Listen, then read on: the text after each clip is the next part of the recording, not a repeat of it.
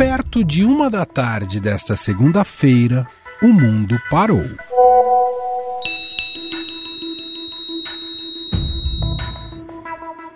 Pode parecer exagero, mas foi assim que muita gente se sentiu quando começaram os problemas no WhatsApp, Facebook e Instagram. Instabilidades nas três plataformas atingem usuários de diversos países, não é só no Brasil não. Empresas ainda não informam o que aconteceu. WhatsApp, Instagram e Facebook fora do ar nesta segunda-feira. Internautas em todo o mundo relataram dificuldade para acessar os três serviços que ficaram fora do ar por mais de sete horas. No Twitter, única rede social que continuou funcionando, os perfis do Facebook e do WhatsApp postaram que estavam trabalhando para que as coisas voltassem ao normal. Aliás, com as redes sociais do Facebook fora do ar, o Twitter debochou do fato de sua rede social seguir em pé. Famosos também resolveram tirar um sarro da queda dos serviços, como foi o caso do sempre bom humorista Marcelo Adnet. Alô, nação tuiteira! Chegou! Chegou a hora! Caiu! Ai, meu Deus, caiu o zap zap do meu povo! Ficamos sem conexão de novo. Pensei que é problema do Wi-Fi. Ai, ai, ai, oh meu Deus, me enganei. Os próprios funcionários do Facebook foram vítimas desta instabilidade. Segundo o jornal The New York Times, o acesso ao prédio da empresa é feito pelo login da rede social, ou seja, teve gente que ficou para fora.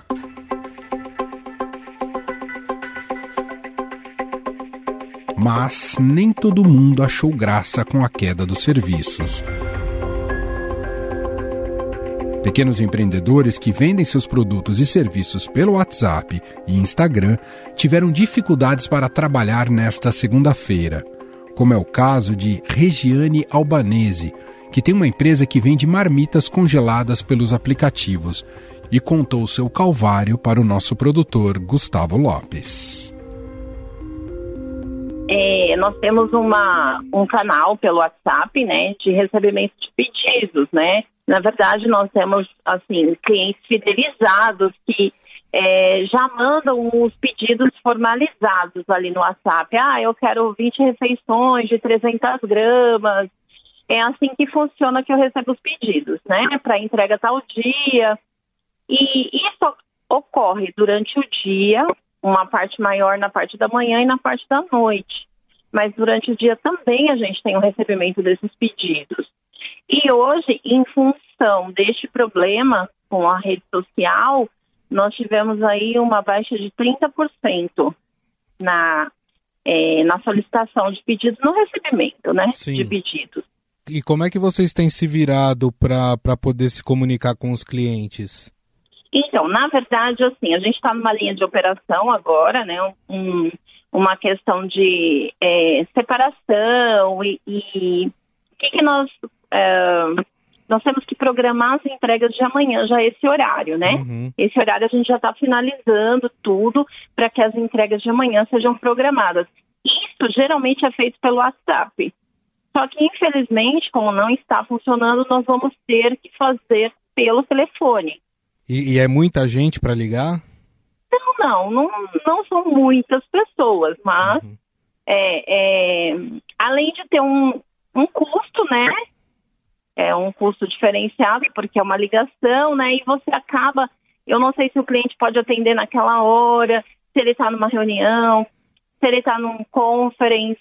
Então, assim, é, a gente fica receoso de acabar atrapalhando por esse motivo. Quando você manda uma mensagem no WhatsApp, se ele não está disponível ali, dentro de algum minu alguns minutos ou uma hora, ele te responde, né? É uma coisa mais é, que o cliente fica mais à vontade para responder, né? Agora a ligação é complicado, né? Se ele não puder atender naquela hora, aí você vai ter que ter um retrabalho e ele também é incomodado, enfim. Perfeito. Todo esse transtorno.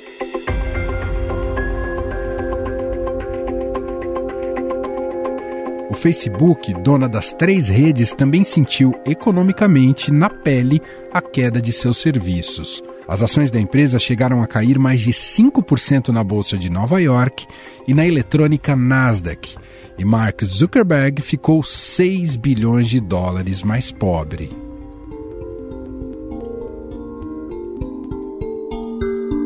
No entanto, a queda das redes sociais gerou um misto de desespero e ansiedade em quem é usuário hard de tecnologia. Mas essa dependência é muito mais séria do que a simples falta de se comunicar com amigos ou colegas de trabalho.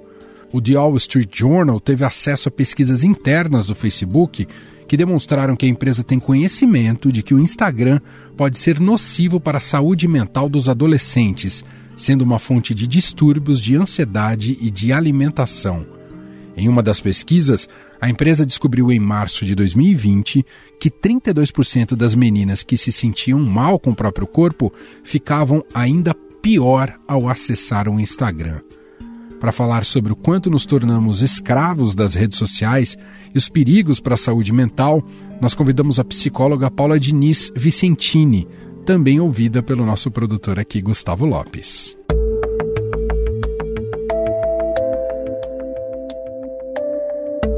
Tudo bem, doutora? Tudo bem, tudo bem, e vocês? Bom, doutora, a, a, instabilidade aí dessas redes sociais, né, que caíram e deixou muita gente ansiosa por não poder acessar os aplicativos, é, a gente deve ver essas reações como normais ou isso já pode ser um sinal de que há uma dependência ou um problema é, de saúde mental dessas pessoas ficarem tão obcecadas em ter que entrar é, nesses aplicativos?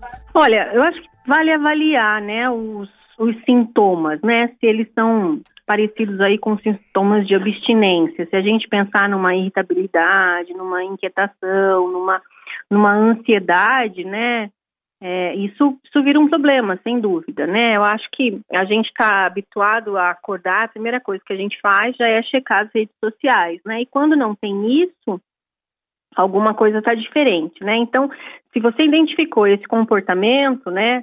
Acho que são sinais de que a, a presença nas redes elas estão excessivas, né? E que junto com outros fatores ela pode acarretar aí quadros de, de depressão e, e, de uma ansiedade. Ah, tem inclusive uma, uma pesquisa recente que foi publicada pelo Wall Street Journal, né, que teve acesso a uma pesquisa interna do Facebook, em que mostrava que 32% das meninas eh, que acessavam o Instagram eh, e que tinham problemas de autoestima disseram ficar piores quando acessavam essas redes sociais, pelo conteúdo, às vezes é, acessava o perfil de uma menina que tinha o corpo que ela desejaria ter, ou o rosto que ela desejaria ter. A gente já consegue identificar, doutora, nos consultórios, é, esse tipo de problema envolvendo redes sociais? Sem dúvida, né? As crianças e os adolescentes precisam ainda mais de atenção para a gente evitar esse adoecimento, né? Porque eles estão numa construção de, de imagem e, e de própria personalidade. Então, ficam naquela ideia de que a vida perfeita existe, quando na real a gente sabe que não, né? Dada a nossa condição humana, a perfeição não existe. É, hoje nos consultórios a gente vê muito mais, né? Essa política do, do ideal de perfeição, né? E do quanto a gente quer ser parecido com aquela imagem, é, acho que traz um, um, um, grande pensamento aí, uma preocupação, sim, para os pais primeiro, né? E para a gente como sociedade. Agora, essa é uma responsabilidade, doutora, a senhora citou os pais, né? É, dos pais em controlar como essas, essas crianças e esses adolescentes usam as redes sociais, ou também é uma, uma responsabilidade das empresas em, em tentar fornecer um tipo de conteúdo que não afete na saúde mental das pessoas? Acho que é um conjunto, Gustavo, né? Os pais precisam estar sempre por perto, sobretudo fiscalizando ali o que, que, o que, vai ser consumido por esses adolescentes e também, né, das empresas e até desses digital influencers, né? Isso. É, é isso, né? O que eles postam, né? Eles precisam sempre estar comprometidos, né, com que o conteúdo dessa postagem, porque se o adulto já tem dificuldade de lidar com isso, né, um ambiente em que vê as pessoas só felizes, bem-sucedidas, os mais jovens tendem a pensar que isso é uma realidade. Então, é, a gente tentar passar, né? Eu acho que a gente como sociedade, como uh, uh, quem gera os conteúdos, né, uhum. né, pensar que os parâmetros para a própria vida, né, tem esse embate entre a expectativa e a, e a frustração que precisa ser sempre é, norteado, né, por quem está postando alguma coisa. Muito bem, nós conversamos com a doutora Paula Diniz Vicentini, psicóloga da Clínica Personal da Central Nacional Unimed, a quem eu agradeço pela entrevista. Muito obrigado, viu, doutora? Obrigada, Gustavo.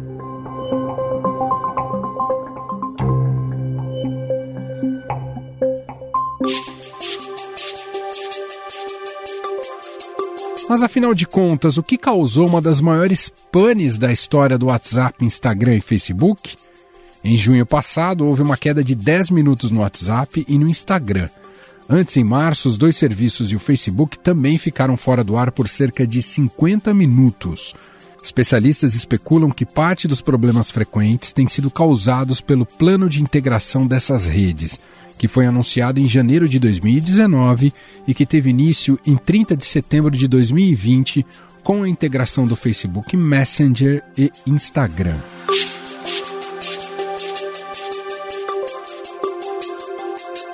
Entretanto, foram relatadas instabilidades em outros aplicativos concorrentes, como o Telegram e o TikTok, Houve também problemas em aplicativos dos principais bancos do Brasil. Usuários relataram que não estavam conseguindo fazer operações nos aplicativos do Nubank, Bradesco e Itaú.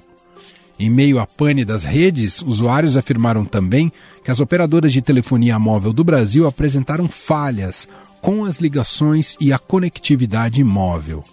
Ao Estadão, Vivo, Claro e TIM negaram que houve problemas e declararam que as linhas funcionavam normalmente. Para tentar nos esclarecer sobre o que aconteceu com as redes sociais, convidamos o editor do Link Estadão, Bruno Romani.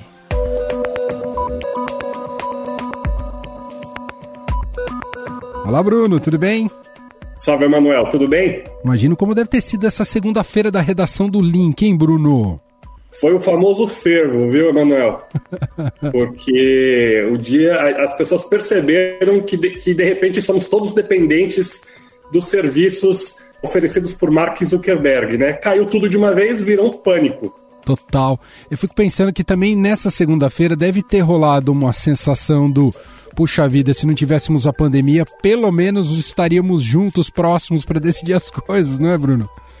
É, a gente, bom, pelo menos aqui no Link, foi a primeira vez desde do esquema de pandemia que a gente ligou a câmera e a gente com a câmera ligada o dia inteiro como se a gente estivesse na redação. A gente fez um, uma operação de emergência aqui, usamos outras plataformas fora né, do WhatsApp, Facebook, e a gente ficou o dia inteiro ligado com a câmera e falando como se a gente estivesse na redação mesmo. Esquema Uau, antigo. Que incrível, que demais. Ô Bruno, bom, tenho várias perguntas aqui para fazer para você. Primeiro, eu queria entender se é a primeira vez que os três caem juntos ou isso não, não é inédito. Não é inédito, Emanuel. Talvez o que seja inédito é a extensão. Desde o começo de 2019, o Mark Zuckerberg ele anunciou um plano que ele gostaria de integrar cada vez mais os serviços. Né? Então ele tem ali o Facebook, que é, claro, o serviço que ele fundou, e depois ele comprou o Instagram, e o WhatsApp. Essas três plataformas, elas funcionavam relativamente independente uma das outras, né? Como você, se você tivesse só no Instagram, você não sentia falta do, do Facebook, por exemplo, ou do WhatsApp. E é, desde começo de 19, o Zuckerberg ele começou esse plano, implementar esse plano de integrar as plataformas, ou seja, elas passaram a conversar mais umas com as outras. E desde que esse plano começou, começou a dar ruim também, viu? Assim, não chega a ser corriqueiro, mas já se tornou normal essa, essa instabilidade afetando todos os serviços de uma vez. O que foi diferente ontem é a extensão, né? Acho que o WhatsApp, pelo menos assim, onde a minha memória chega, não ficou tanto tempo fora do ar, sete horas fora do ar. O Instagram, ano passado, ele chegou a ficar 24 horas fora do ar, mas ele foi sozinho, não foram com as outras duas plataformas.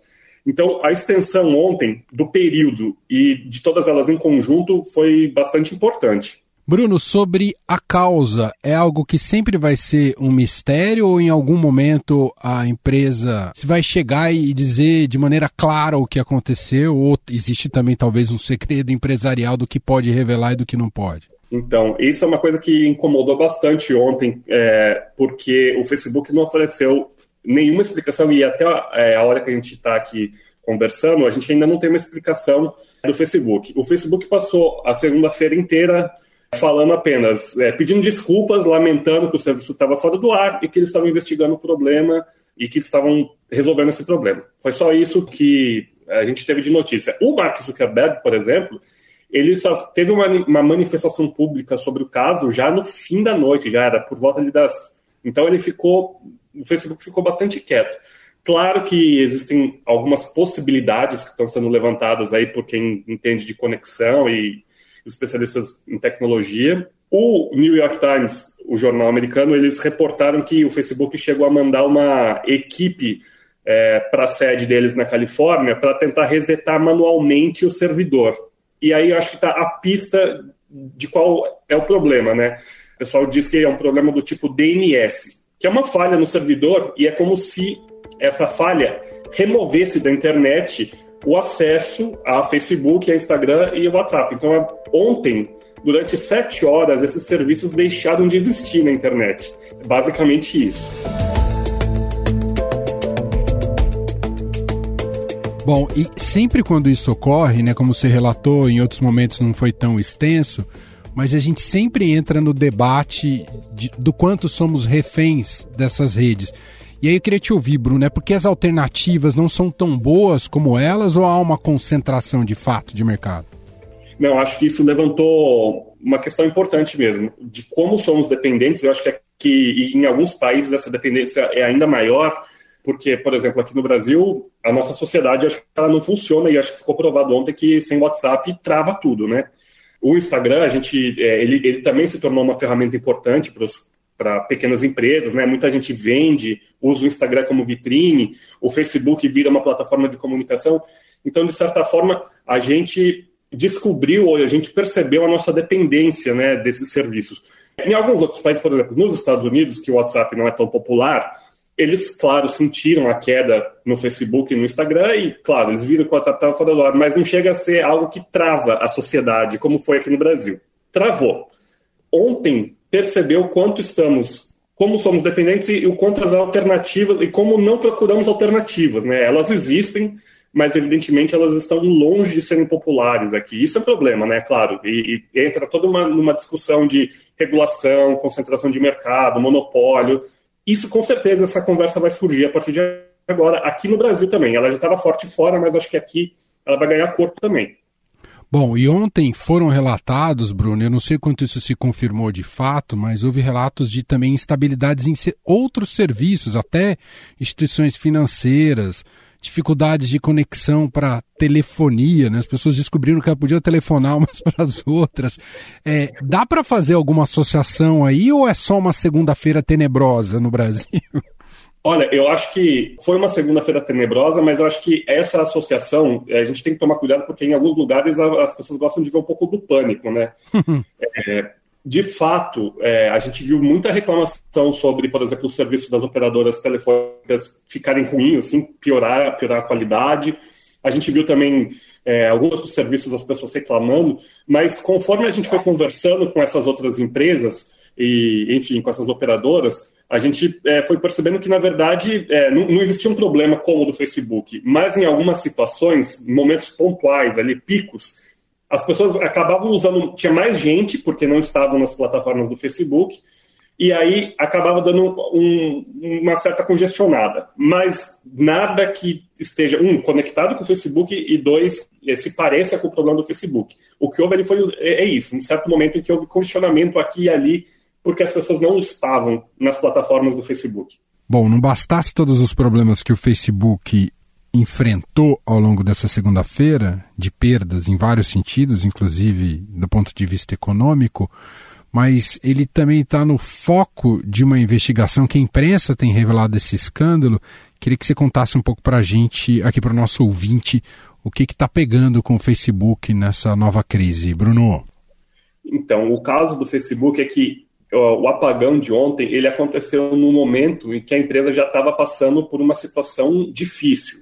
Nas últimas semanas, o Wall Street Journal, é, o jornal americano, eles tiveram acesso a uns documentos internos e eles fizeram uma série de reportagens assim que eu considero super importantes, talvez até bombásticas, eu acho a palavra, porque eles revelam que o Facebook ele foi negligente e que ele foi não, que ele é negligente na moderação de conteúdo.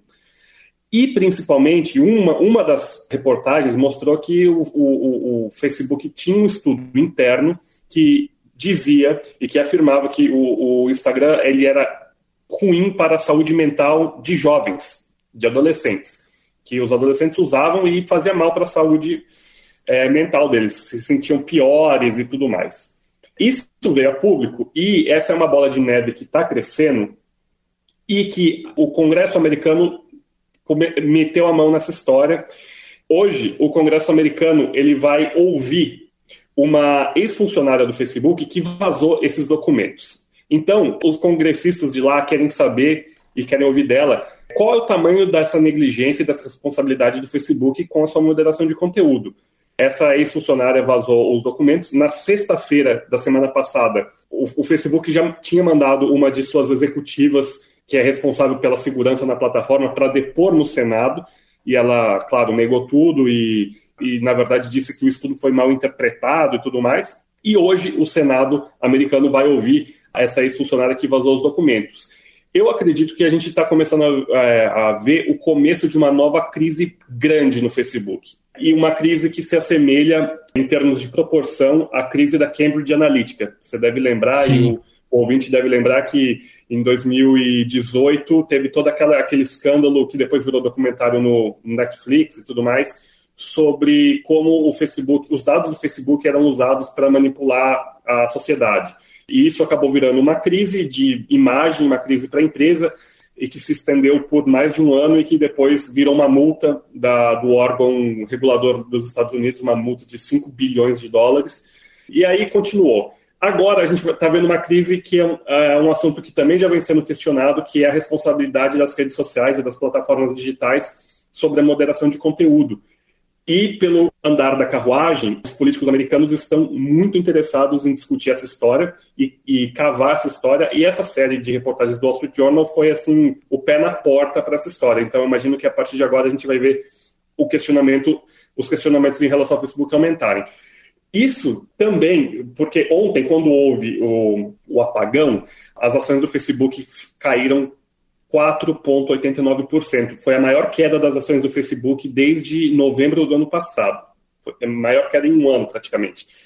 Muita gente aqui no Brasil, principalmente, associou essa queda somente ao apagão, mas não é isso. As ações do Facebook estão caindo também por causa dessa história do escândalo que vai ser que está começando a rolar essa crise. Então, ontem teve, sabe, é, é, Rio Negro e Polimões, foi aquelas duas coisas se juntando num dia caótico para o Facebook.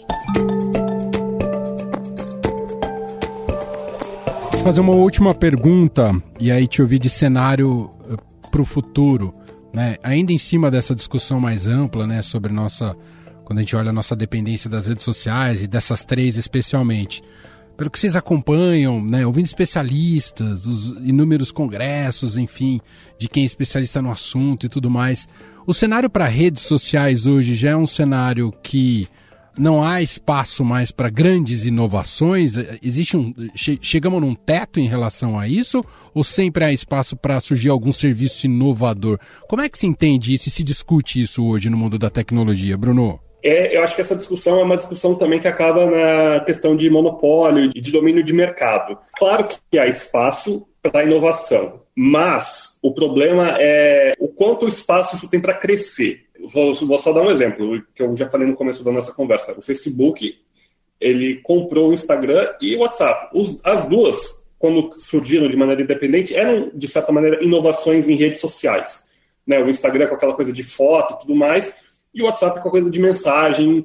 E o Facebook acabou comprando essas duas. E se você se lembrar, depois surgiu o Snapchat, que tinha aquela coisa do Story.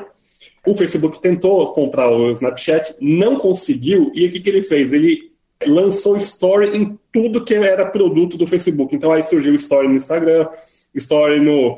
Tem lá no, no, Acho que ninguém usa, mas tem o Story no, no, no WhatsApp, que eles chamam status, né? Tem Story no Facebook mesmo.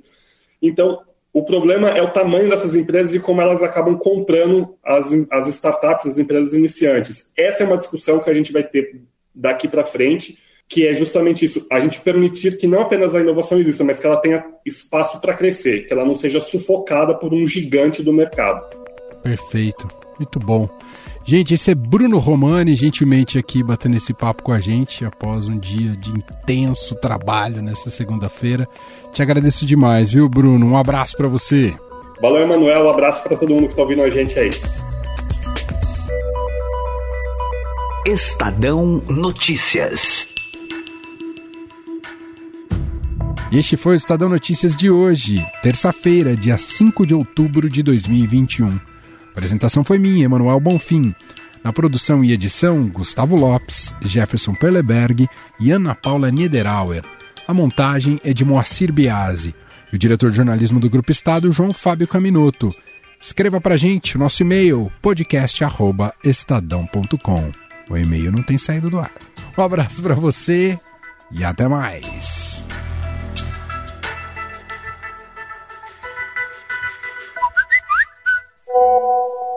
Alô, pessoal, tenho uma excelente notícia para vocês. Eu achei que a gente ia fechar esse podcast sem saber se ia voltar o WhatsApp, o Facebook o Instagram. Como vocês estão ouvindo, eu estou gravando uma mensagem em áudio para dizer para vocês que o WhatsApp voltou. Tá devagar, voltando aos pouquinhos, mas voltou!